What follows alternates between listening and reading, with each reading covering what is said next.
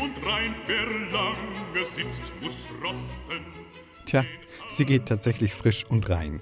Frühlingsluft hier in Franken. Lerchen über den Feldern, einen Kuckuck hört man auch. Und es wird zwar Herbst gewesen sein, als Viktor von Scheffel auf dem Klosterbanz das Frankenlied geschrieben hat, aber lieblich ist die Landschaft auch in dieser Jahreszeit schon sehr. Der Franken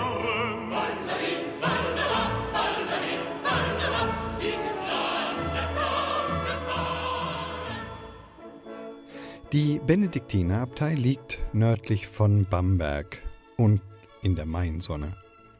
Es hat seine eigene Ironie, dass es ein gebürtiger Karlsruher war, der den Franken ihre inoffizielle Nationalhymne geschrieben hat. Auf den Spuren Scheffels könnte man ja auch bis nach Rom reisen oder nach Capri oder nach Dänemark. Aber am meisten erinnert man sich doch an ihn wegen dieser kleinen musikalischen Wanderung durch Franken, als es noch gar nicht lang ein Teil von Bayern war.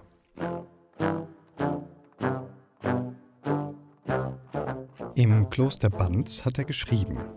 Und er ist wahrscheinlich an einem schönen Sommertag hinüber nach Staffelstein gelaufen oder vielleicht auch zuerst nach 14 Heiligen. Erst hinunter zum Main, wo er sich hat übersetzen lassen müssen, und dann ist er die paar Kilometer durch die Felder und den Wald nach 14 Heiligen spaziert. Das alles ist heute auch noch da. Und die Basilika ist auch heute noch eine Wallfahrtskirche, die sich hoch über den Ort Staffelstein erhebt. Über eine halbe Million Gläubige kommen hier jedes Jahr her.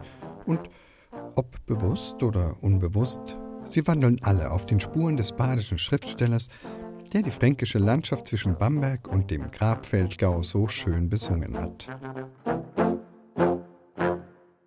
Naja, Flügel braucht man eigentlich für diese kleine Wanderung nicht.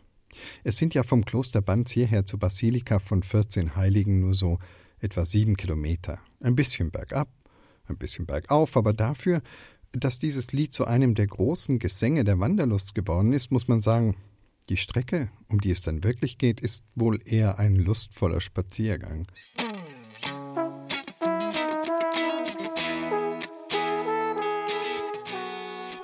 Aber das ist wohl der Zauber, der in der Literatur liegt. Erst die Geschichten, die Lieder, die Gedichte machen die Realität zum Erlebnis im eigentlichen Sinne. Darum geht es heute auch in unserem Feiertagsfeuilleton zum Himmelfahrtstag in der Zeit für Bayern, um das Schreiben. Oder Viktor von Scheffes Lied Der Franken hat es schon anklingen lassen, um das Bayern der Schreibenden. Mein Name ist Ebert Ahrens und ich begleite Sie heute auf dieser literarischen Wanderung durch Bayern hier auf Bayern 2.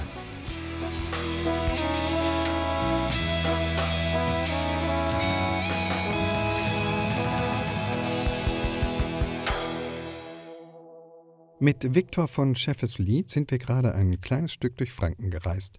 Und da haben wir uns gedacht, das geht doch auch für die ganze Sendung. Wir haben da nämlich wunderbare Titel für Sie. Niederbayern zum Beispiel. Oder Oberpfalz. Am Kochel und am Walchensee. Naja, und natürlich München. Von Villa. Das sind vier Privatiers, wie sie sich schön altmodisch nennen, die auch ein wenig Musik machen.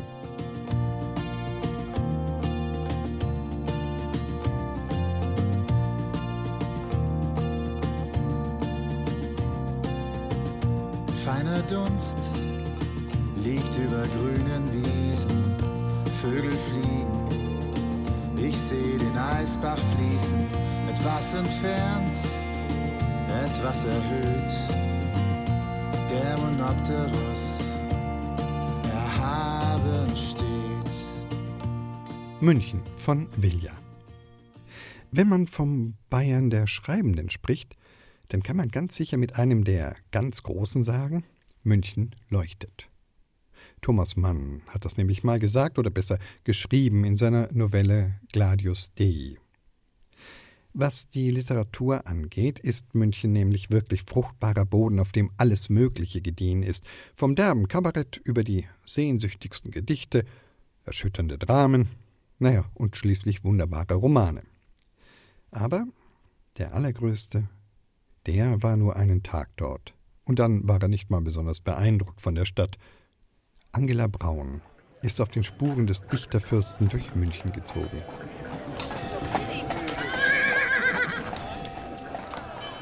An einem trüben und nassen Septembermorgen fährt Johann Wolfgang von Goethe in einer Kutsche durch das Schwabinger Tor. Er lässt sich bis vor den Gasthof zum Schwarzen Adler chauffieren, ganz in der Nähe der Frauenkirche. Der Dichterfürst will unerkannt bleiben und das gelingt ihm wohl auch. Goethe nennt sich Kaufmann Möller aus Leipzig.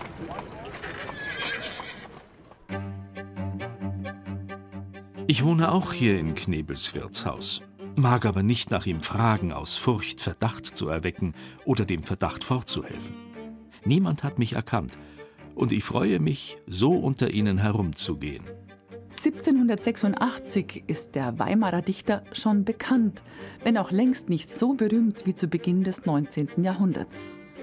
Mit seinem Briefroman Die Leiden des jungen Werther 1773 und ein Jahr später dem Drama Götz von Berlichingen sind ihm zwei aufsehenerregende Werke gelungen. Er wird über Deutschlands Grenzen hinaus gefeiert.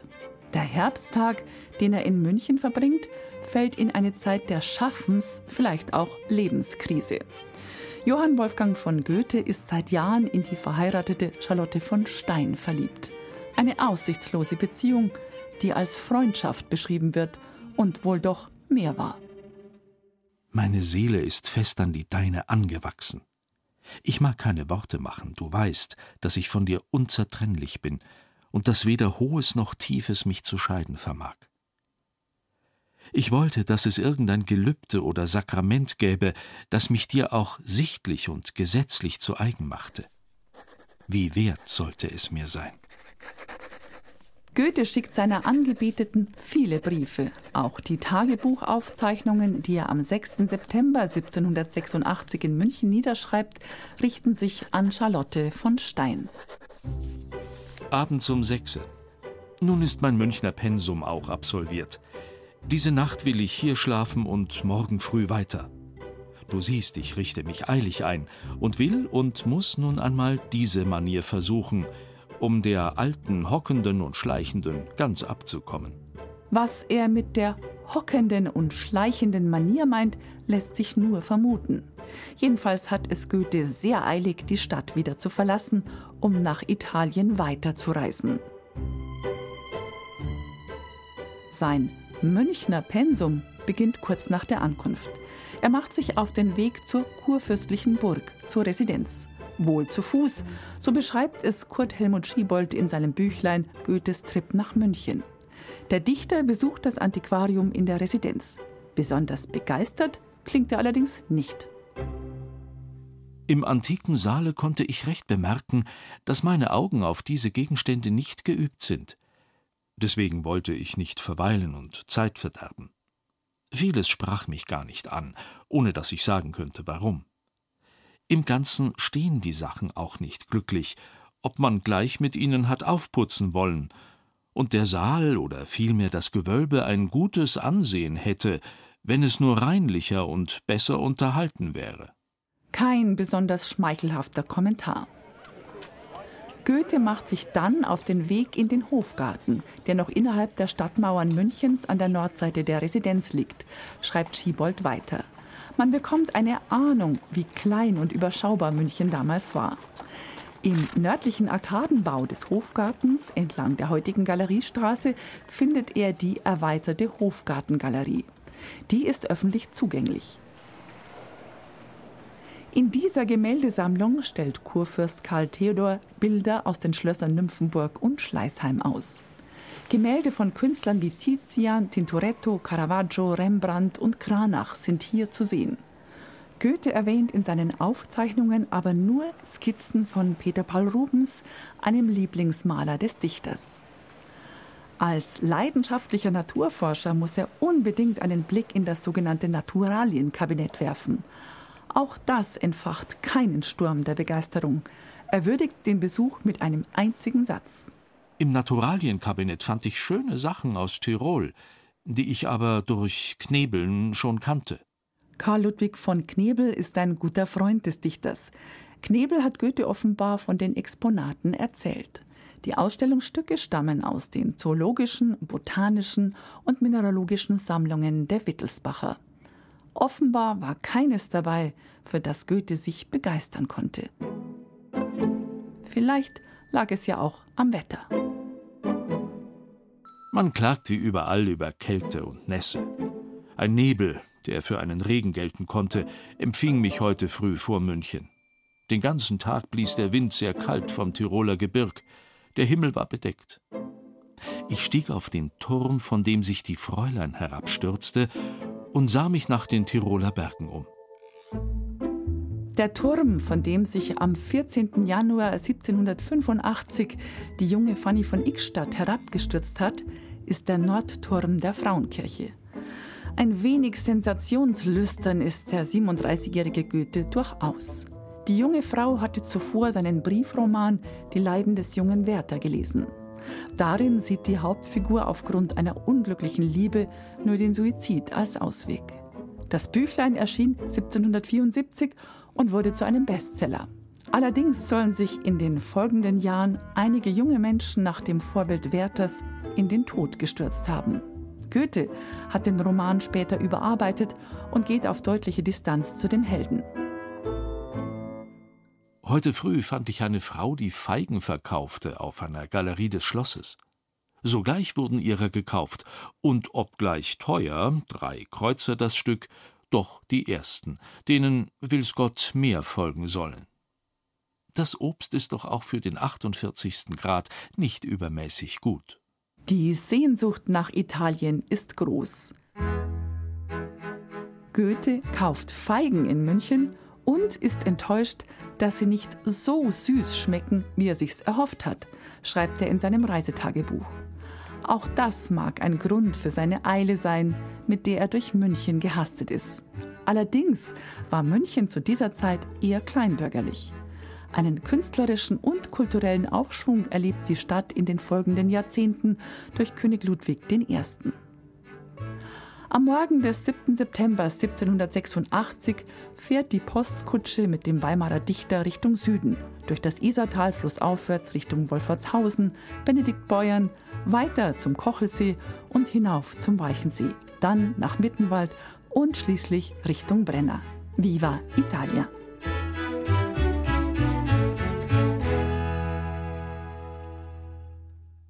Angela Braun hat Goethes literarische Spuren in München sichtbar gemacht. Nach diesem einen Besuch ist er übrigens nie wieder in die bayerische Hauptstadt gekommen. König Ludwig I., ein großer Verehrer von Goethe, hat ihn mehrfach eingeladen, aber als Goethe nie kam, reiste schließlich Ludwig persönlich nach Weimar, um dem Dichter im August 1827 zum Geburtstag zu gratulieren. Aber so weit waren wir ja noch gar nicht. Wir waren ja bei seiner Italienreise. Und wir folgen Goethe musikalisch deshalb ein Stück zumindest nach Süden. Williams Wet Sox, die bayerische Bluesband aus dem Hugelfinger Hinterland, singt Am Kochel und am Weichensee. Eine Live-Aufnahme aus dem Münchner Nachtcafé Heimatsound aus Bayern. Ring, ring am ganzen Tag. Es wär bald mehr als ich vertrag. Wolken, Schlamm, Dreck und Wasser. Sonne, Bitchen, im Außer. Dabei war's bei uns so schön.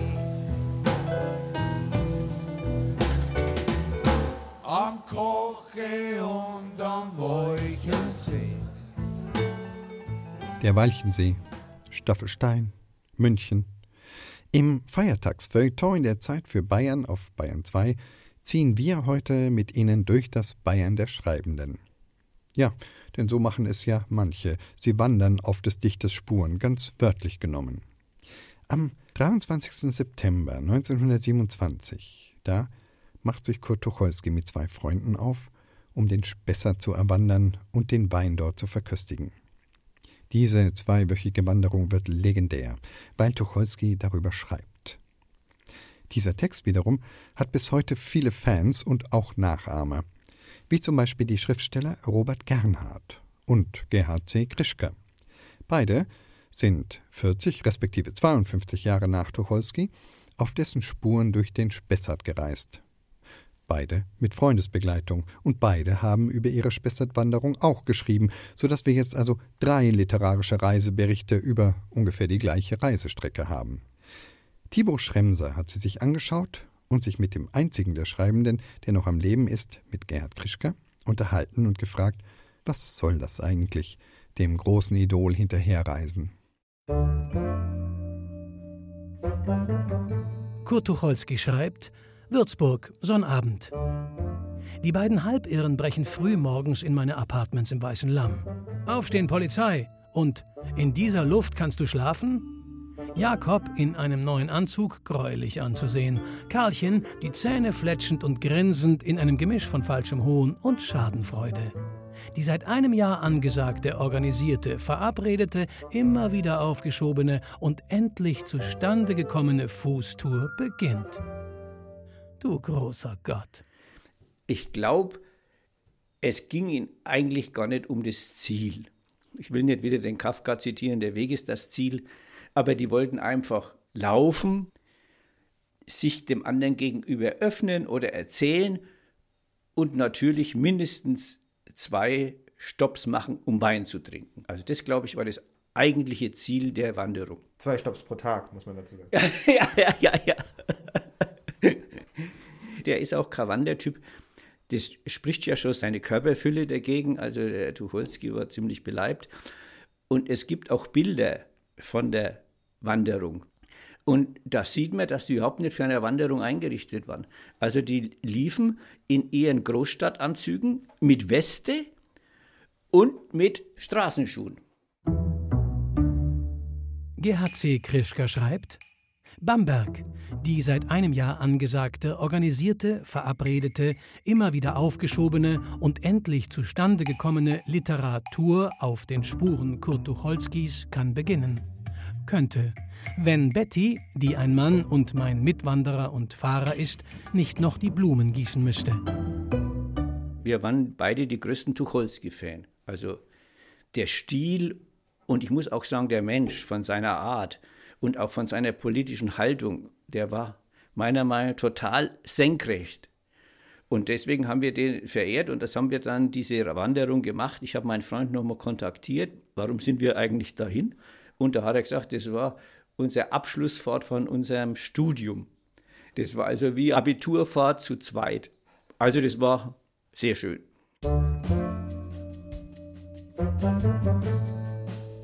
Robert Gernhardt schreibt, und dann, dachte ich, waren nochmal mehr als zehn Jahre nötig gewesen, damit Wächter, Bernstein und ich endlich das taten, was Jakob und Karlchen und Tucholsky 40 Jahre zuvor bereits hinter sich gebracht hatten. Die seit einem Jahr angesagte, organisierte, verabredete, immer wieder aufgeschobene und endlich zustande gekommene Fußtour beginnt. Du großer Gott. Kurt Tucholsky schreibt, da sitzen wir nun. Ein mitleidiger Gast, der bei dem Wirte wundermild zur Kur weilt, sieht herüber.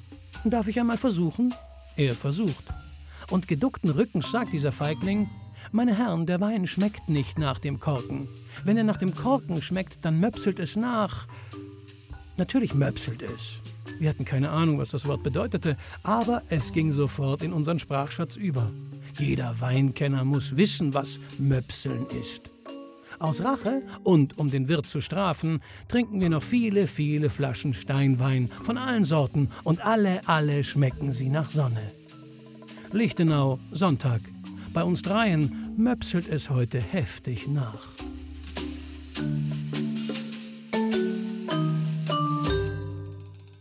Das ist ein typischer Tucholsky-Text. Das zeichnet ihn aus witzig, spritzig. Und was mich ein bisschen gewundert hat und was ich von ihm nicht erwartet habe, er macht eigentlich schöne Naturschilderungen, aber Naturschilderungen nicht so im herkömmlichen Sinn, sondern die sind auch noch witzig. Also der Text hat es eigentlich in sich, muss ich sagen. Zum Beispiel, haben Sie da so eine Naturschilderung im Kopf? Dies ist eine alte Landschaft, die gibt es gar nicht mehr. Hier ist die Zeit stehen geblieben. Wenn Landschaft Musik macht, dies ist ein deutsches Streichquartett. Das ist so der hat eigentlich nicht so richtig mit Landschaft zu tun, aber doch, wie er es begreift. Und er begreift es ganz anders, auch es ist ins Musikalische übersetzt, dass die Landschaft klingt und so. Also der Text hat auch, was Landschaftsschilderungen äh, betrifft, hohe Qualität. Kurt Tucholsky schreibt: Lichtenau, Sonnabend, die Perle des Spessarts. Dies ist nicht das Wirtshaus im Spessart, das liegt in Rohrbrunn, aber wir benennen das um. Hier ist es richtig. Lichtenau. Das ist sowieso der Wallfahrtsort. Ich fahre da immer noch zwei oder dreimal im Jahr hin, habe fast Familienanschluss mit der Frau Muth vom Hohen Knuck. Und seitdem die mir erzählt hat, dass fast mindestens einmal in der Woche kommt der Gernhardt, um dem Großstadtleben in Frankfurt zu entfliehen, setzt sich in den Garten und die haben auch eine wunderbare Laube, schreibt ein bisschen, liest ein bisschen, wie viel er trinkt, hat sie mir nicht verraten. Und seitdem gefällt mir das noch besser. Also gehe ich ganz oft auch in der Nachfolge, nicht nur vom Tucholsky, sondern vom Gernhardt gehe ich dahin in, zu dem hohen Knuck. Robert Gernhardt schreibt, dass Wächter und Bernstein sich an die Stelle von Tucholsky und seinem legitimen Nachfolger hatten setzen wollen, dachte ich. Dass ihre Rechnung dabei war aufzugehen, dachte ich, jedenfalls partiell, da es zwar noch kein Bernsteinhaus gab, aber doch schon ein Bernsteinzimmer, und zwar noch keinen Wächterpark, aber doch schon viele Parkwächter. Während es, dachte ich, weit und breit immer noch keinen Gernhardweg und keine Gernhardlinde, keinen Gernhardstein und keine Gernhardquelle und auch naturgemäß nie geben würde. Ich weiß nicht, wie er auf Linde kommt. Und das habe ich mir sehr zu Herzen genommen und habe dann dort einiges initiiert, auch mit einem engagierten Tucholsky-Menschen aus Aschaffenburg.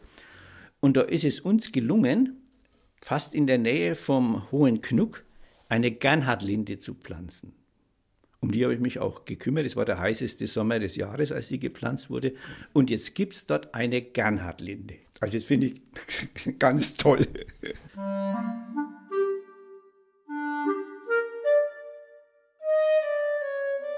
Es ist so ähnlich wie der Anfang beim Tucholsky, wo er so schreibt, die schon hundertmal konzipierte und geplante Spessartreise kommt nie zustande, so was auch bei uns. Aber dann haben wir es einfach gemacht und sind dann vier Tage, größtenteils muss ich wirklich sagen, ich schreibe das ja auch vorne mit PS, haben wir die Wanderung nachvollzogen. Unsere Wanderkarte war der Tucholsky-Text. Der Autoatlas.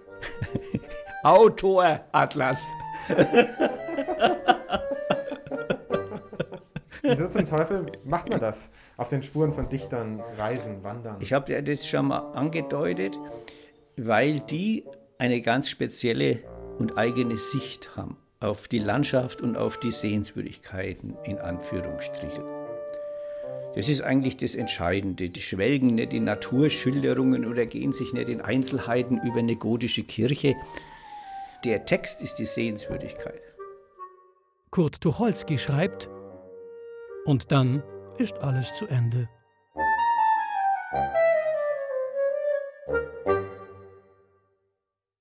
Thibaut Schremser über das Wandern auf den Spuren literarischer Vorbilder.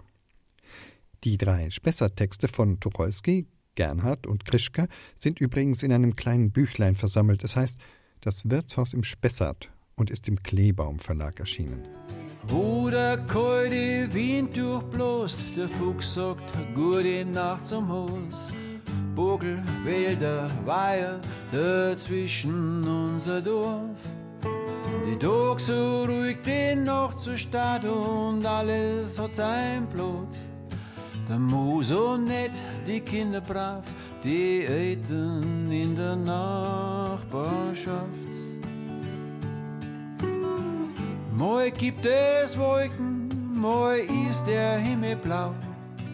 Die Sommer heiß, die Winter kalt und sonst dazwischendrin so ist hinten, ganz weit hinten in der Oberpfalz. Hinten, ganz weit hinten in der Oberpfalz. Oberpfalz, ein Song von Ringsquandel, dem singenden Arzt. Auch wenn die Oberpfalz nicht so umtriebig und quirlig ist wie zum Beispiel München, für die Literatur braucht das das ja gar nicht. An einem Maientag im Garten, wenn gar nichts geschieht, da passiert eben vielleicht doch etwas, wie unser Autor und Reiseliterat Harald Grill feststellte, als vor über einem Jahr das Reisen praktisch unmöglich wurde. Ich gehe durch unsere Löwenzahnwiese und suche mir einen Platz ganz nah am Weiher zwischen Apfelbaum und Kirschbaum.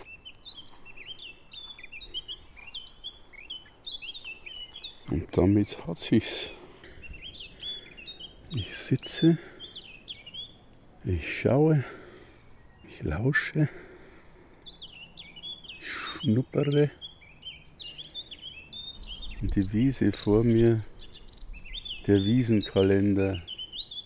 Im Januar schon waren da die Frühlingsknotenblumen und die Schneeglöckchen. Dann die Krokusse, lila, weiß, gelb. Und schnell drauf dann die Scilla, diese blauen Blumen. Eine langsame, bunte Uhr.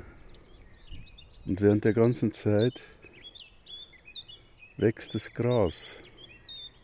Inzwischen sind die Löwenzähne aufgegangen, gelbe Lichter, die am Abend ausgehen werden. Da schließen sich die Blüten. In der Früh gehen die Löwenzahnlichter wieder an. Bin auch gestern hier gesessen und da habe ich den Fröschen zugehört. Wir haben sehr leise Frösche, die darauf bedacht sind, die Nachbarn zu schonen. Aber heute sind die Vögel lauter und der Wind.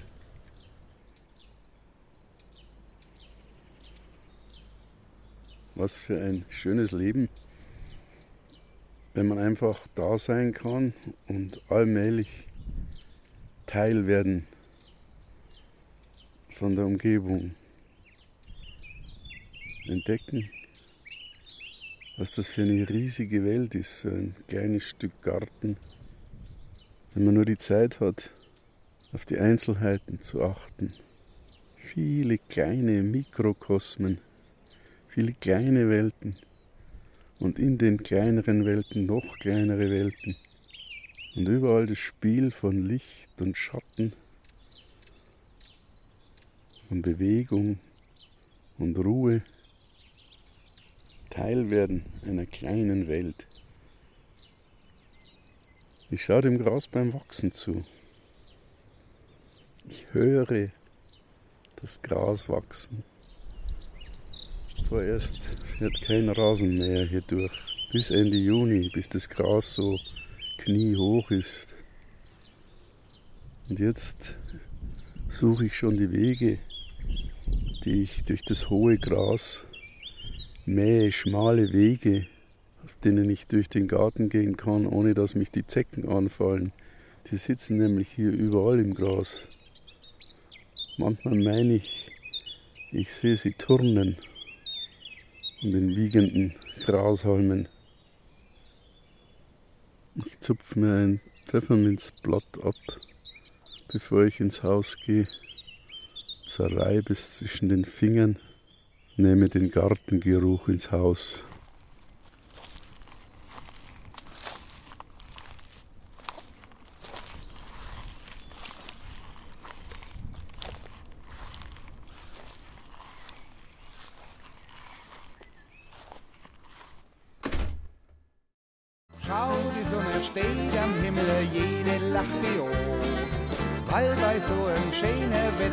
Kanapee, Seiko, ich hock im Biergarten am Fluss und träum von einem Kuss und lo die Zeit vergeht. Schau, die Sonne brennt wie Feier, komm, wir gingen ins Bad. Weil es schöne Wetter ist, zum Erden viel zu schad, wir machen Eiterle zwar blau. Komm doch mit und trau dir mit mir baden.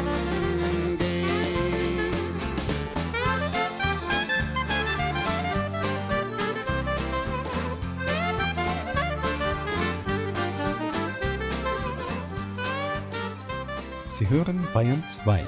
Schöner als die Frankenband hätte man es nicht ausdrücken können.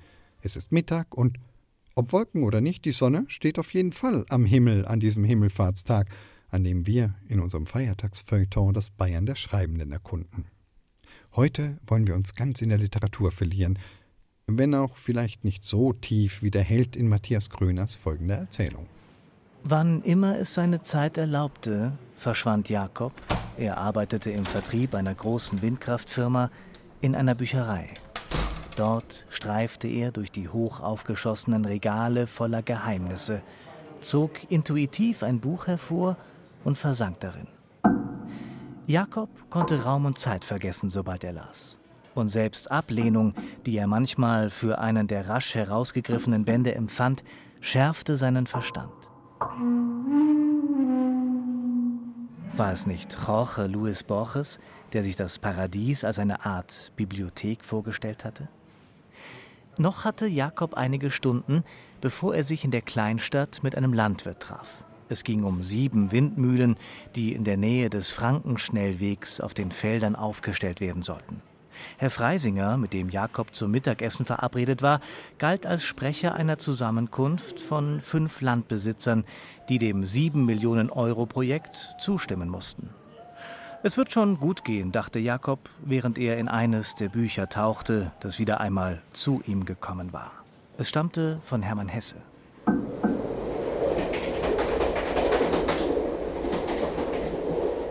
Jakob fuhr mit diesem Schriftsteller im Zug nach Nürnberg.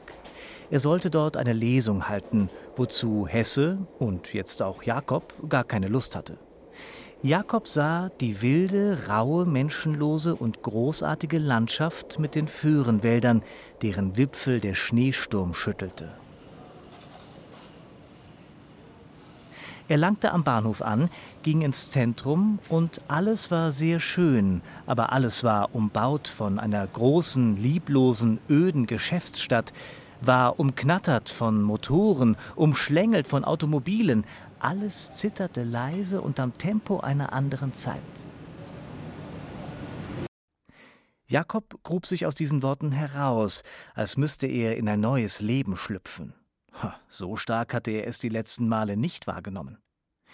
Er griff nach einem der anderen Bücher, die in dieser Abteilung der Regionalliteratur standen. Nun streifte er durchs Muckenhofer Gebirg. Zu beiden Seiten hat man ziemlich hohe Berge, geradeaus ebenfalls Berge vor sich. Ich habe noch wenig so schöne Tage als diesen genossen. Es ist eine Gegend, die zu tausend Schwärmereien einladet etwas düster Melancholisches und dabei doch so überaus freundlich. Oh, die Natur ist doch an Schönheit unerschöpflich.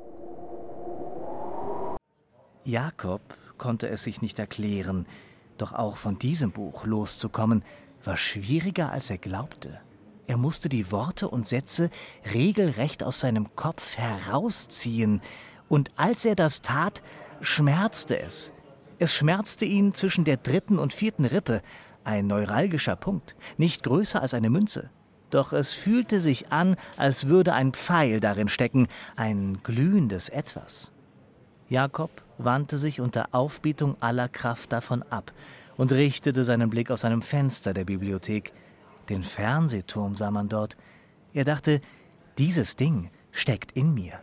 Und dann dachte er, reiß dich zusammen, du gehst auf Abwägen, du brauchst einen klaren Kopf, wenn du, Jakob blickte auf seine Armbanduhr, in zwei Stunden mit Herrn Freisinger verhandelst. Die Firma glaubt an dich und deine letzte Gehaltserhöhung liegt erst zwei Monate hinter dir.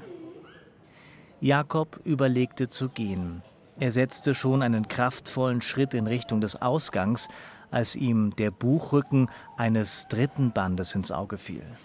Bram Stoker hatte diese Erzählung geschrieben, der Erfinder von Dracula. Was hatte das hier zu suchen? Das Buch hieß Die eiserne Jungfrau und spielte auf der Nürnberger Kaiserburg. Jakob lief mit einem Ehepaar in den Flitterwochen und einem Abenteurer aus dem wilden Westen über den Burggraben. Dieser, ein Herr Hutchson, tötete aus Versehen ein Kätzchen, welches da unten spielte.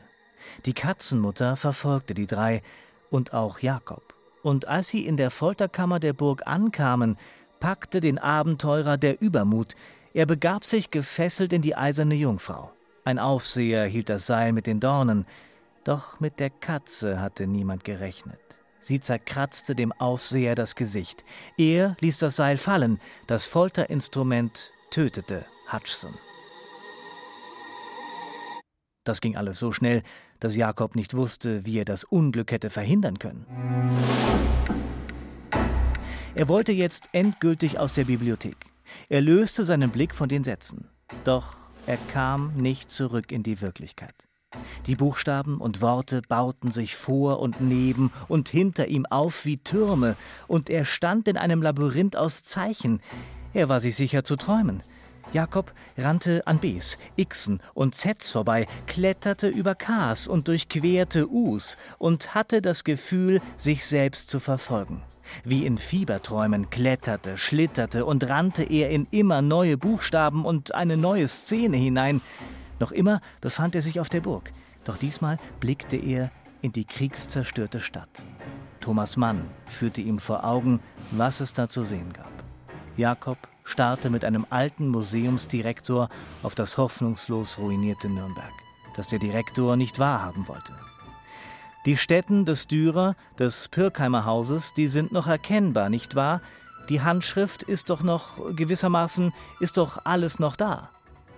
Jakob kämpfte sich vor bis zum Rand des Buches, wo er mühsam über die Seiten hinausspähte, doch er kam nicht weiter. Er sah nur, wie eine Büchereimitarbeiterin den Band, in dem er gerade lebte, vom Boden aufhob und kopfschüttelnd ins Regal zurückstellte. Wieder rannte Jakob weiter, stolpernd über Hs, Ylone, von As und von Ems verfolgt. Nun war er in einem Geschichtsbuch gelandet. Jakob war ein Beamter, der sich um den reibungslosen Ablauf der Reichsparteitage kümmern sollte. Er schlug die Augen zu fasste sich an den Punkt zwischen den Rippen und befand sich wieder vor dem Regal mit der Regionalliteratur. Die Mitarbeiterin war verschwunden. Die Bücher standen sorgfältig nebeneinander, und Jakob sah zu, dass er aus der abseitigen Abteilung der Bibliothek wieder herausfand. Mehrmals lief er verkehrte Wege, fand sich zweimal in den Nasszellen wieder, bis er endlich an den Pulten mit der elektronischen Erfassung der verliehenen Bücher ankam und ins Freie jagte. Ich muss mein Leben ändern, dachte er, und meinte, dass er diese Zeile schon einmal bei einem bekannten Dichter gelesen hatte. Wer das war, wusste Jakob nicht mehr. Doch er wusste, dass er sich freier fühlen wollte, so frei wie Wackengroder und Tieck, als sie durch die fränkische Schweiz geritten sind. Ob das auch in seinem Beruf möglich war?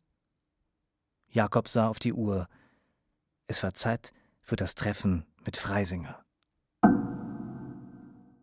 Matthias Kröner ließ uns an den literarischen Abenteuern in einer fränkischen Bibliothek teilhaben. Unser Feiertagsfeuilleton in der Zeit für Bayern hier auf Bayern 2 wird jetzt, naja, sagen wir, zugeklappt. Ende gut, alles gut. Aus die Maus. Naja, und was die literarischen Enden mehr sind. In unserem Bayern 2 Podcast Lesungen können Sie übrigens jederzeit auf Dichters Spuren wandeln, in Bayern und in aller Welt. Sie finden den Lesungen Podcast unter bayern2.de Podcasts. Mein Name ist Ewald Ahrens und ich wünsche Ihnen noch einen bildschönen Tag.